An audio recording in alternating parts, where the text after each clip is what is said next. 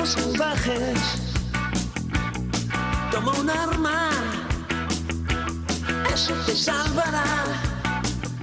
Levántate y lucha. Pues estamos en nuestra sección de todos los lunes de cambio climático, hablando del medio ambiente como un tema para poner en el centro de, la agenda comunicativa.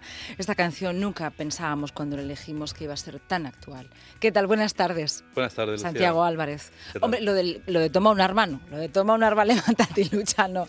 Pero desde luego, bueno, son, son tiempos donde se está luchando, no sé si tiempos salvajes, ¿no? Quizá la metáfora sea un poco abrupta. ¿Tú cómo defines estos tiempos? Así, en confianza, y esto es una cuestión ya valorativa y como colaborador. A ver. Bueno, de crisis, claramente, de crisis de valores, efectivamente. ¿Por qué?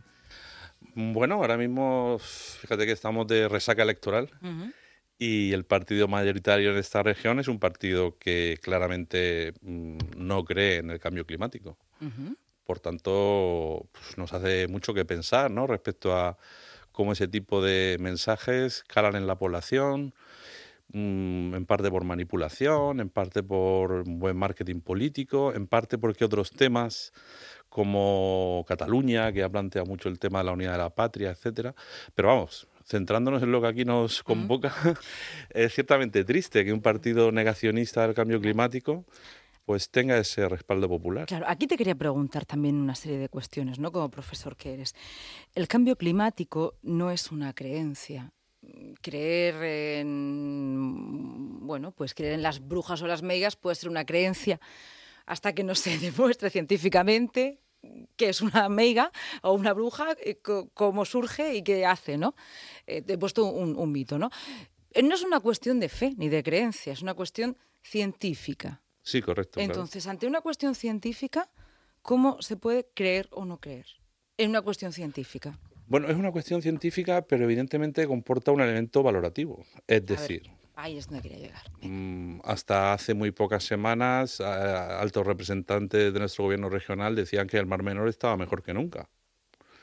O el eh, experto del comité. Este Lo decían basándose también en los estudios del comité científico. Sí, es que se iba a hablar de, bueno, del, del, representante del comité científico, porque la, mitad se habían ido, sí, claro, claro, de los que quedan en el comité científico, pero si los científicos dicen una cosa y la contraria... Sí, eso es, un, eso es un daño muy grande que se ha hecho, creo yo, porque ahí se ha dado la falsa impresión de que la ciencia eh, no lo tiene claro, ¿no? Y igual pasa con cuando se pone en duda eh, los efectos del cambio climático, ¿no? Porque ciertamente lo hemos hablado alguna vez, no se tiene el 100% de la certeza respecto a los efectos y no se puede decir si la manga del Mar Menor se va a inundar en 5 o 10 años por el crecimiento del mar o si eh, los efectos catastróficos de las riadas van a provocar 5, 15 o 20 mil muertos. Es decir, hay cierta indeterminación en los efectos y en el momento en que van a ocurrir. Ahora que es un proceso en marcha, un proceso innegable, un proceso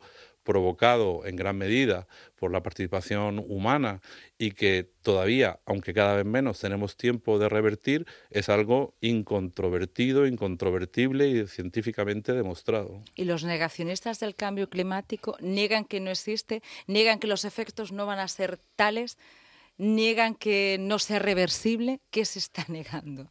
Bueno, eh, ciertamente no lo sé, no, no sé cómo... todo, sí, depende, de, quién te hable. Hay que estar en la piel de las personas que tienen el... Trump, por ejemplo, que muchas veces ha hablado de, Trump. Sí, bueno, bueno, yo que creo que realmente Trump y personas como él viven en un mundo diferente, ¿no? Es decir, que, que los valores materiales pues eh, la, la, capacidad de, de, acumulación de riqueza cree que personal, no social y colectiva, creen que les va a salvar, ¿no? Indudablemente a ellos les importa muy poco lo que les pase a determinadas regiones o países o, personas, ¿no? Eh, es así, ciertamente, ¿no? Entonces, bueno, mm, ellos confían en una salvación personal a través de su riqueza y de su bienestar y, bueno, pues a ese 1% quizás se salve, pero al resto nos va a ir bastante mal. Bueno, es como la lógica del carpe diem y una lógica más a, a un futuro más alejado. Sí, porque también es verdad que, los efectos del cambio climático no, no, van a, bueno, no se están dejando sentir ya, pero en el futuro lo serán más, mm, de una manera, de un día para otro. Mm, vamos a volver a nuestro querido Mar Menor, ¿no? Por ejemplo, en el que, mm, que, el proceso de degradación que ha sufrido ha sido durante unos 40 años. Eh, hemos empezamos a ver que un día había demasiadas medusas y bueno, lo que se plantearon fueron unas redes de contención para que no se molestara a los bañistas, pero eso evidentemente ya era un signo indudable de un desequilibrio los... Eh, yo ahí no soy biólogo ni nada, soy jurista, pero entiendo que ahí ya era un efecto palpable de que había algo que estaba desestabilizando esos equilibrios ecológicos. No, no se hizo nada y se, al revés se aumentó los vertidos de, la agricultura y bueno, ahora también ya estamos descubriendo que incluso los urbanos ni mucho menos estaban tan controlados como creíamos, ¿no? Y, bueno, pues 50 eh, años en los que mm, delante de nuestros ojos se ha producido ese proceso de degradación. Incluso yo estoy seguro que el verano que viene pues ahí habrá gente tomando langostinos del Mar Menor y pensando que no pasa nada. Pues, es decir, que, hay un elemento de cuánto apreciamos el valor de nuestra naturaleza, de nuestros bienes y cuánto estamos dispuestos a sacrificar, porque algo hay que sacrificar para protegerlos y conservarlos. Mm, hay que hacer ese cálculo, esa ponderación. Claro, indudablemente y es más fácil para el que depende de él. Pensemos en los pescadores que viven del Mar Menor o pensemos en, los habitantes ribereños que quien pues tiene un chalet con piscina y se baña en el yate y esa realidad pues prácticamente le es ajena. Esos habitantes, eh, los de San Javier y San Pedro del Pinatar, han votado eh, mayoritariamente a Vox en esas elecciones. Mayoritariamente, no todos han votado a Vox. Ha votado Vox, Partido Popular, Partido Socialista. Es un paradigma que se ha dado en muchísimos pueblos de la región de Murcia, incluso también aquí en, en, la capital, en Cartagena. Eh, han votado esa, esa opción. Sí, bueno. Los Alcázares no, eh, San Pedro Espinatar y San Javier sí. Sí, es lo que te comentaba. Realmente el programa electoral de Vox no tiene ni una referencia, por supuesto, a cambio climático, porque lo niegan y no tiene ni una palabra sobre medio ambiente, sobre protección del medio ambiente, todo lo contrario. Es decir, que el, primero no tiene ni, el epígrafe en los que yo he podido leer y he leído tres o cuatro, como estamos sometidos últimamente a tantas convocatorias electorales, he tenido el cuidado de, de, intentar detectar, ¿no? que decían bajo la rúbrica medio ambiente, esa rúbrica no aparece. Por tanto, es un tema que a ellos como tal ni les interesa. Y luego si se declaran conservacionistas.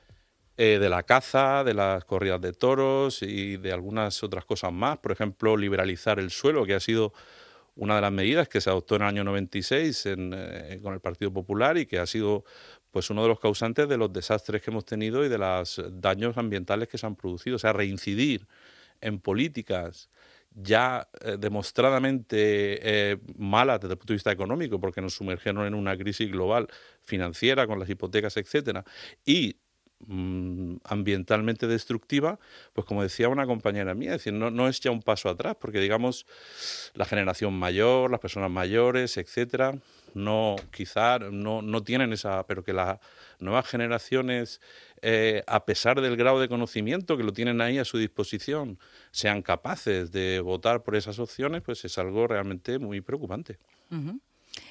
Nos queda nada, dos minutos. Como profesor de la universidad, ahí ya me quería colar un poco. ¿Y cómo, cómo ha sido la jornada? ¿Qué has notado? Tus alumnos. No, bueno, yo, yo hoy no tenía clase, realmente no he tenido clase, entonces he estado haciendo mis, mis cosas sobre sobre el, derecho de la Unión Europea, que por cierto pues tampoco es un buen día para hablar de derecho, para hablar del futuro de la Unión Europea, porque también ese partido muestra una clara tendencia no es europeísta. Sí, no, no, no, por lo menos no al proceso de integración europea en sentido federal. Bueno, pues hoy es un día que has nada un poco contracorriente, ¿no? bueno. estudiando Derecho de la Unión Europea en un contexto como este, es un día muy erótico. Eh, nos tenemos que pedir, tenemos unos segunditos. Muy bien. Muchísimas gracias, profesor. ¿Cómo aprendemos a contigo? Ti siempre, de verdad, nos gusta mucho bucear en otras ópticas. Yo ¿eh? incito a que cada uno aprenda por su cuenta, pero si puedo aportar algo a ese, estoy contento. Gracias. Muchas gracias.